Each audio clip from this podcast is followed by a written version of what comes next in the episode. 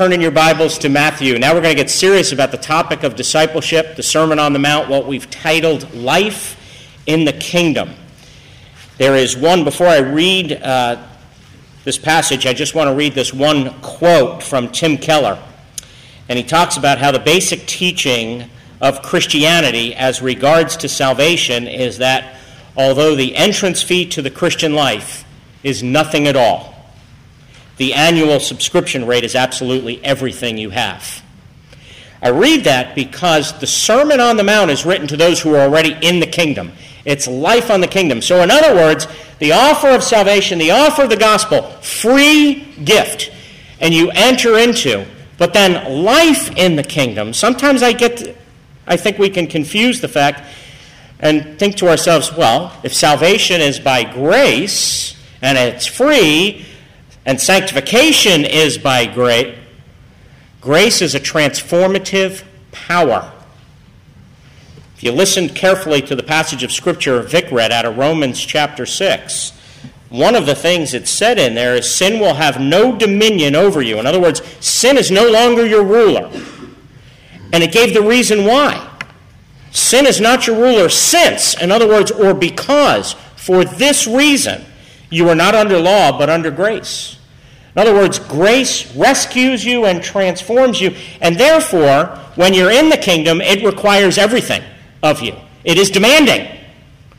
Not as a matter of merit, it's not your entrance fee, but I like how Dr. Keller puts it the annual subscription rate is absolutely everything you have. And I think we've got to consider that, especially as we look at the passage that we're looking at this morning Matthew chapter 6, verses 19 to 34. And if the theme of verses 1 through 18 was do not be like the hypocrites, the theme of verses 19 to 34 is do not be anxious. Now, we discovered last week, facetious again, okay, I want you to pick up on this. Let me give you the warning ahead of time. None of us struggle with hypocrisy, right? So, guess what? There are no anxious people sitting in this room. Nobody struggles. What an irrelevant impractical topic to speak about. Worry? Anxiety? We're all cool as cucumbers. None of us struggle with that, right? At least four of you are smiling and getting the, you know, maybe the rest of you are anxious about hearing this sermon. I'm not, I'm not sure. But one of the things we're going to discover is that the cause of both is similar and the cure is the same. The cause for both of them is an undue focus on yourself. For hypocrisy, you're focused about how you look before others. And for the anxious, you're concerned about your circumstances, how things will turn out, what the results will be. The cure for both is what is your treasure?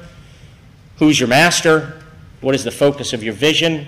In other words, what kingdom are you seeking?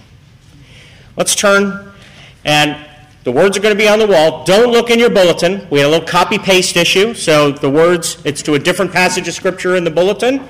But I'm going to read, and you can also look up on the wall. So we can go old school, new school, depending on your preferences here. But Matthew chapter 6, verses 19 to 34. Do not lay up for yourselves treasures on earth, where moth and rust destroy, and where thieves break in and steal. But lay up for yourselves treasures in heaven where neither moth nor rust destroys, and where thieves do not break in and steal. For where your treasure is, there your heart will be also. The eye is the lamp of the body. So if your eye is healthy, your whole body will be full of light. But if your eye is bad, your whole body will be full of darkness. If then the light in you is darkness, how great is the darkness? No one can serve two masters. For either he will hate the one and love the other, or he will be devoted to the one and despise the other. You cannot serve God and money. Therefore, I tell you, do not be anxious about your life, what you will eat or what you will drink, nor about your body, what you will put on.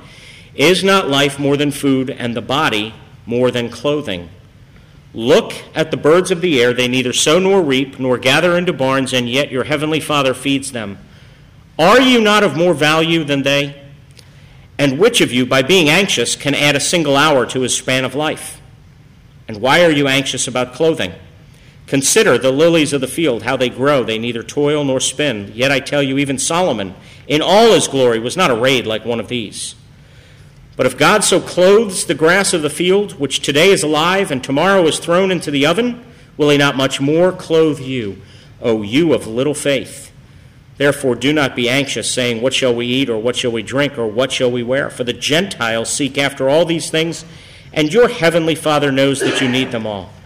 But seek first the kingdom of God and his righteousness, and all these things will be added to you. Therefore, do not be anxious about tomorrow, for tomorrow will be anxious for itself. Sufficient for the day is its own trouble. And, friends, this is the very word of God. Now, it's interesting. I mentioned earlier in our prayer of petition, we were praying for our young people and our kids as they go back to school and I challenged all of us as disciples to be lifelong learners. It's an interesting thing about learning. Learning is so much more than just what you think. Learning involves how you think. I don't care how old we are and what we are, we can always, you know, what we think is one thing. If it's all about just what we think, then just present the right thoughts, the right thing, memorize those very things, and take them in. But learning how to think means you take the information, so in other words, the right doctrine is crucial, it's essential, because you're not, never going to get to point two of how you think if you don't have that first point. But having that first point is not enough. So you take the right information and you need to learn how to process it, how to develop the implications, how to develop the conclusions. This is exactly what Jesus is teaching us here. When he tells us things like, don't be anxious, Notice how many times he says, consider. When I had Vic read out of Romans chapter 6. Or when you think about what Paul says in Romans chapter 12, he says, Don't be conformed to the pattern of this world, but be transformed. How? By the renewal, meaning the over and over again, how you think, how you think theologically in your mind, how you draw the processes, the conclusions, the logic, the implications for it. So, for example, Jesus is saying, I want you to take a look at the world around you. I want you to look at creation. I want you to look at the birds of the air. I want you to look at the sparrows. I want you to look at the lilies of the field. I want you to look at their colors. I want you to look at God's creativeness. I want, look, I want you to look at God's care. I want you to look at how God nurtures it, how God sustains it. And then what's the very next thing? He says, consider. Consider, and consider a couple things. He doesn't even go immediately to the command, does he? He says, Consider what? Consider, aren't you of more value than all of they? So the first thing to think about is think about your worth to God. You are worth enough to God for God to send Jesus to die for you. Consider your value, your importance, the care. If God has that kind of care for the created world, how much more does He have for you? Jesus is saying, as a disciple, it's not just what you think, but how you think, and specifically how you think about the kingdom of God. Because he's going to say, and I'm going to get to it, seek ye first the kingdom of God. So let's review. What is the kingdom of God? The kingdom of God is not a territory, it's not a place, it's God's universal rule or reign. And it implies the presence of a king. So, in other words, whenever Jesus talks about the kingdom, seek ye first the kingdom of God, he's talking about himself. So we can say that wherever Jesus reigns, the kingdom is present. So when God sent Jesus as Messiah to come to the earth, with the coming of Jesus, where Jesus is present, the kingdom is present. And a kingdom also implies a norm, a rule, a law of the land and also the power to enforce that. So, in other words, Jesus the King gives us his commands. He reigns in our lives, and we are called to commit, to continually submit to his kingly rule. That's why, and I'll read the quote again although the entrance fee to the Christian life, to the kingdom of God, is absolutely nothing, the subscription rate is everything you have. It's like marriage vows. You take when you get married, you don't keep them perfectly. There's not a day that goes by that we keep them perfectly, but you still make the vow. We need to recognize that the gospel is always the proclamation of the kingdom of God.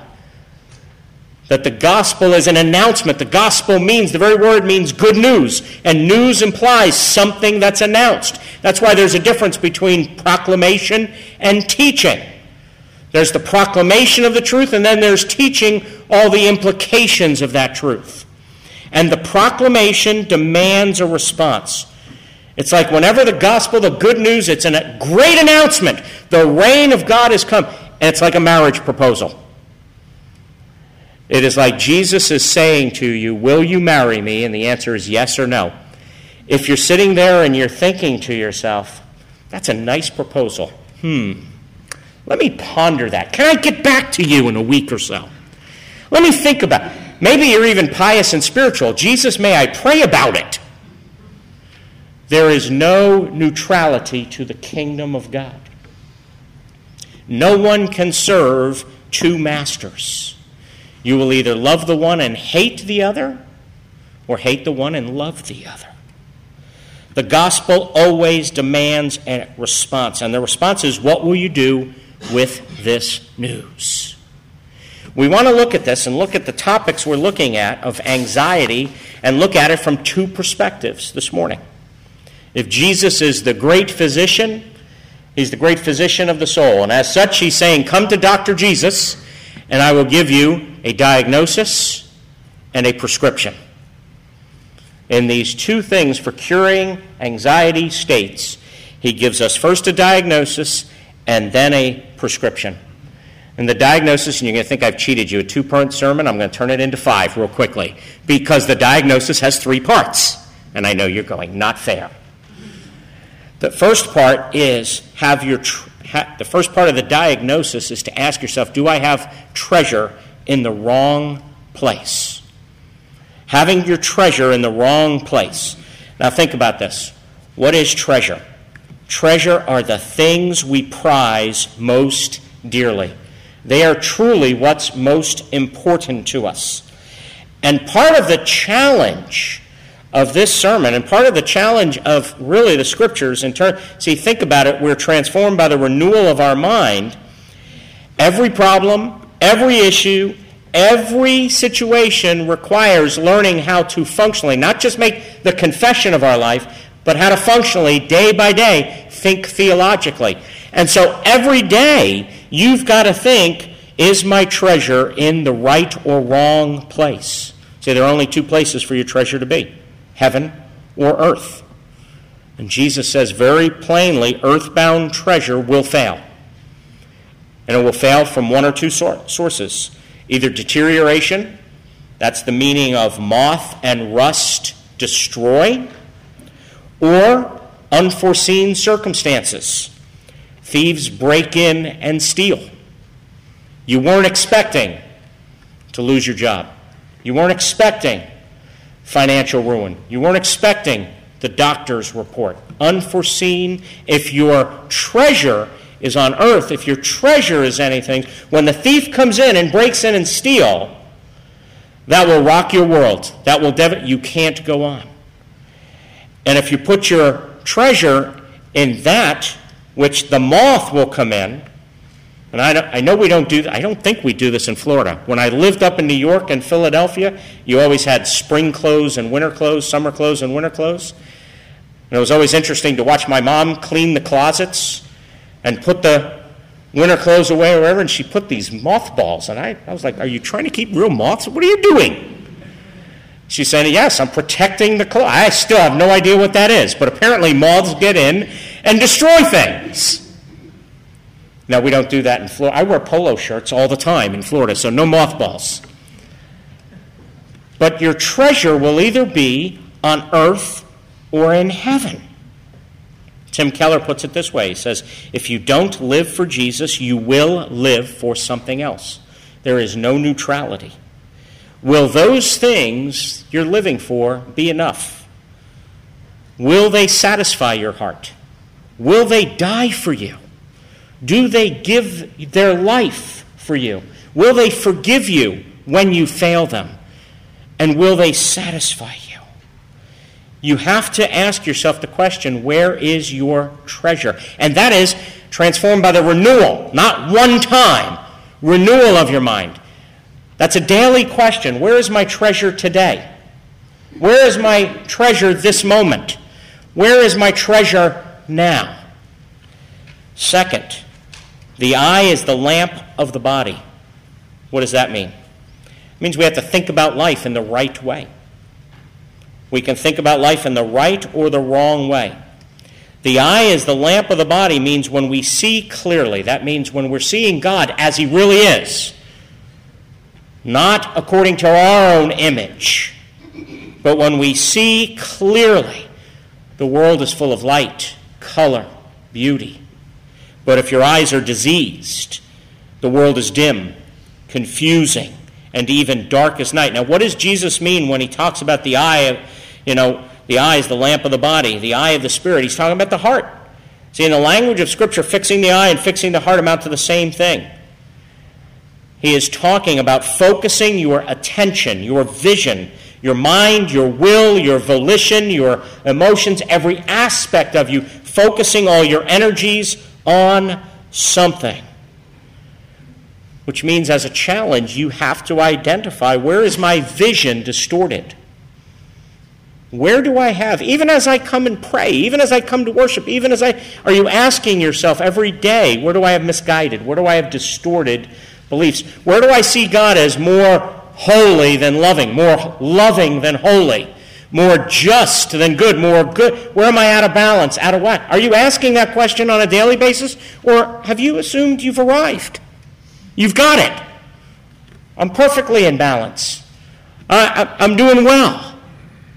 The eye is the lamp of the body. You need a healed perspective daily. Treasure, vision, and lastly, the last part of the diagnosis is serving a wrong master. Believe it or not, freedom, as is defined in the world, freedom meaning doing what you want when you want, freedom to truly choose for yourself, freedom to be in charge of your own life and happiness, it's a myth. It is an illusion. It does not exist. Every single one of us serves a master. The question is, which master do you serve? There is one that leads to true freedom. And by freedom, I mean the liberation to be what you were created to be an image bearer reflecting the glory, the light, the holiness, the justice, the goodness, the love, the beauty of God, the freedom to be liberated to be a true human being or true enslavement. A true slave. When you are your own God, you are a true slave. You're in bondage. And again, if you notice in the passage of Scripture that Vic read, it says, If you present yourselves to anyone as obedient slaves, you are slaves of the one whom you obey. You're slaves of what you obey, either of sin, which leads to death, or obedience, which leads to righteousness. Notice that neutrality is not an option. Notice that standing still is not an option. We are daily, we are moment by moment always presenting ourselves to something, and whatever we present ourselves to something is our covenant Lord. We were made, we were created as dependent creatures. We were, not, we were created to be free, but not free, meaning autonomous. We are we were created to be dependent and derivative from God. And so we're always presenting ourselves. You're, e- you're either worshiping God and you're truly free, or you're, when you turn from worshiping and living for God, you are living for something else. No one can serve two masters. So the diagnosis, diagnosis is simple three questions Where is your treasure? Moment by moment, what is most important to you? On what is your vision focused? And who is your master? Those are daily questions, not every six month checkups. And then, what's the cure? What's the prescription? Look with me at verse 33 when he says, Seek first his kingdom and his righteousness. And all these things food, shelter, clothing, sustenance, necessities of life relationships, what we really need will be added to you. How do we know that? Again, how does God, how does Jesus present God? He presents a, him as your heavenly Father. And he talks, that's why he says anxiety is not an emotional or psychological issue, it's a theological issue. Because what does he say? O you of little faith. You need a healed perspective, and you need to, if your treasure is Jesus, your vision is focused on Jesus, and Jesus is master, then what are you seeking after? To seek Jesus is to seek his kingdom. What does that look like in our lives? Let me try to be as practical as I can, and I think a great commentary on it, and it's one of the beautiful ways scriptures always work together, is Paul's letter to the Colossians. Colossians chapter 1, beginning at verse 13. And I'll just read a couple of the verses out of it in Colossians 1 13. he says, For he has rescued us from the dominion of darkness and brought us into the kingdom of the Son he loves, in whom we have redemption, the forgiveness of sins. Now that's verses 13 and 14. And there's the first part. What is the entrance fee for salvation? Absolutely nothing. He has rescued us. What do we do to rescue ourselves? Nothing. He's rescued us. What is salvation?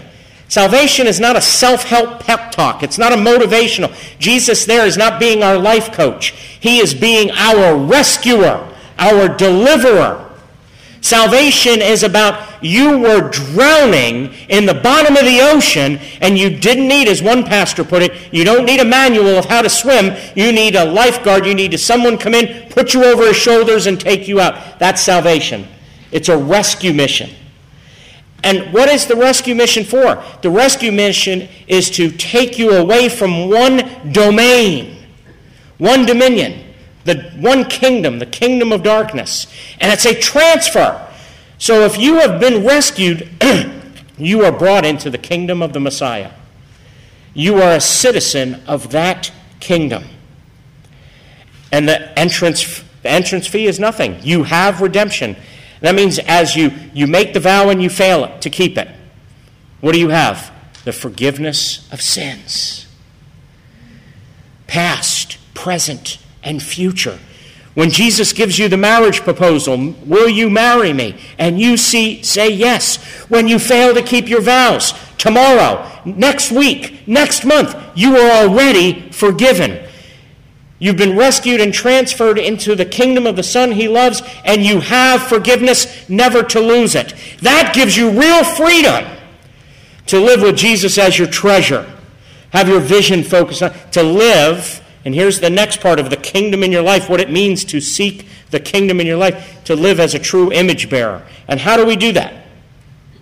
Colossians 1, verse 15 says, He, meaning Jesus, is the image of the invisible God, the firstborn over all creation. For by him all things were created, things in heaven and earth, visible and invisible, whether thrones, powers, rulers, or authorities. All things were created by him and for him he is before all things, and in him all things hold together. Now, again, theology is not just what to think, but how to think. Track with me here. Jesus is the image of the invisible God. Why did Jesus have to become Jesus, who's perfect, who's sinless, never flawed, never made a mistake, never. Why did he have to become the image of God? He's God. Why did he have to become the image of God so that he could be our substitute, representing us and fulfilling our job description. Fulfilling our vocation. And what was our job description? As human beings, why did God create the human race? He tells us in Genesis 1. In Genesis 1, when he says, let us make man in our image, in our likeness, male and female, he created them, and let them be fruitful and multiply and have dominion over all the earth. God is expressing his intended that intention that his image bearers, originally Adam and Eve, would represent him managing, being stewards, ruling, taking care of God's world on God's behalf. And in doing so, spread the glory of God throughout all the world by taking care of God's world only one problem. How did Adam's first day of school, I'm assuming his first day, maybe a second semester, sophomore, I have no idea. But how did Adam do? Did he get an A or an F? He failed. He didn't carry out his vocation as an image bearer. Part of God sending Jesus the Messiah was to not only take the curse, the penalty, but also, see, what does the theological concept of the active righteousness of Jesus Christ mean? It means Jesus accomplished and fulfilled our job description for us. He fulfilled our vocation. He was the perfect image bearer. And now we are, if we're a Christian, we are in Christ, bearing the image of God. God is working out his kingdom. He's doing it. That's the inauguration, the already. In the, is it completed? By no means. There's an awful lot of not yet. But Jesus has fulfilled the vocation, and now we are him and God, in him, and God is working out his kingdom through his redeemed image bearers in the power of the Spirit. That's the power of the Spirit, that's the power of the kingdom. And so, friends, what is it you're seeking? To seek first the kingdom of God is to seek first the rule and the reign, the lordship of God in your life, in every dimension. It's to seek the truth of God that is universal over all. It is to seek to embody and to bear out and to live out in the freedom of knowing that as you mess up every day, you're forgiven. Which means you have the implication Go for it. You can't lose. God has given you, He's liberated you to be and to grow in the shalom, in the flourishing, in the being, the human being, in every arena of your life that He created you to be.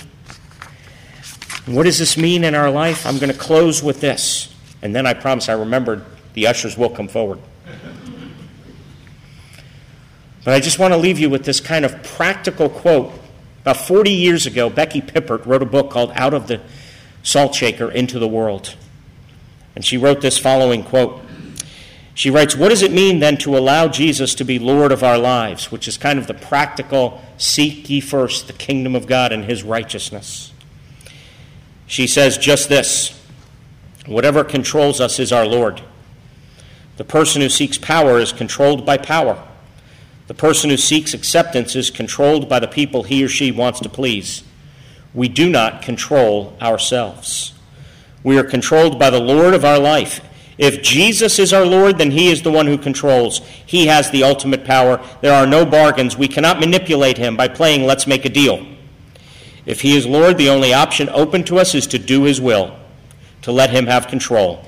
Of course, Jesus remains Lord, whether we accept him or not. His lordship in his essence, in his sovereignty, is not affected by what we choose, but our lives are drastically changed by our choice. Our lives are drastically changed. When you present yourself to sin, when you present, and that's your master, what does it lead to in Romans 6? It leads to death. It shrinks your humanity, it dehumanizes you. You become smaller and smaller. When you present yourself, when you offer yourself, here am I. What did Isaiah say in the temple? Very simple. When the grace of God touched his life as a transforming power, his response was, Here am I, Lord, send me. Jesus taught us to pray, Thy kingdom come, Thy will be done on earth as it is in heaven. Seek ye first the kingdom of God and his righteousness means simply every day going, Your will be done. I'm not playing let's make a deal. Your will be done on earth as it is in heaven. And the result is our life becomes larger and larger. We become more and more free, more and more liberated. You present yourself and you become a slave to righteousness. That leads to liberation. It leads to true humanity. It leads to human flourishing. Friends, what is it that controls you? What is it, day to day, that is your Lord? Let's pray. Lord, I do pray that every one of us here, and that we would be a church that truly seeks first your kingdom and your righteousness. Teach us, Father, to say each and every day, Here am me. Here, here are we, servants of yours. Here am I, send me. Help me to do your will, whatever that means. Loving my wife, loving my kids, serving my fellow workers, praying for my family members. Whatever that is, help us to do your will, O Lord, and to be your servants, seeking first your rule, your kingship, your lordship in every arena of our life. In Jesus' name, amen.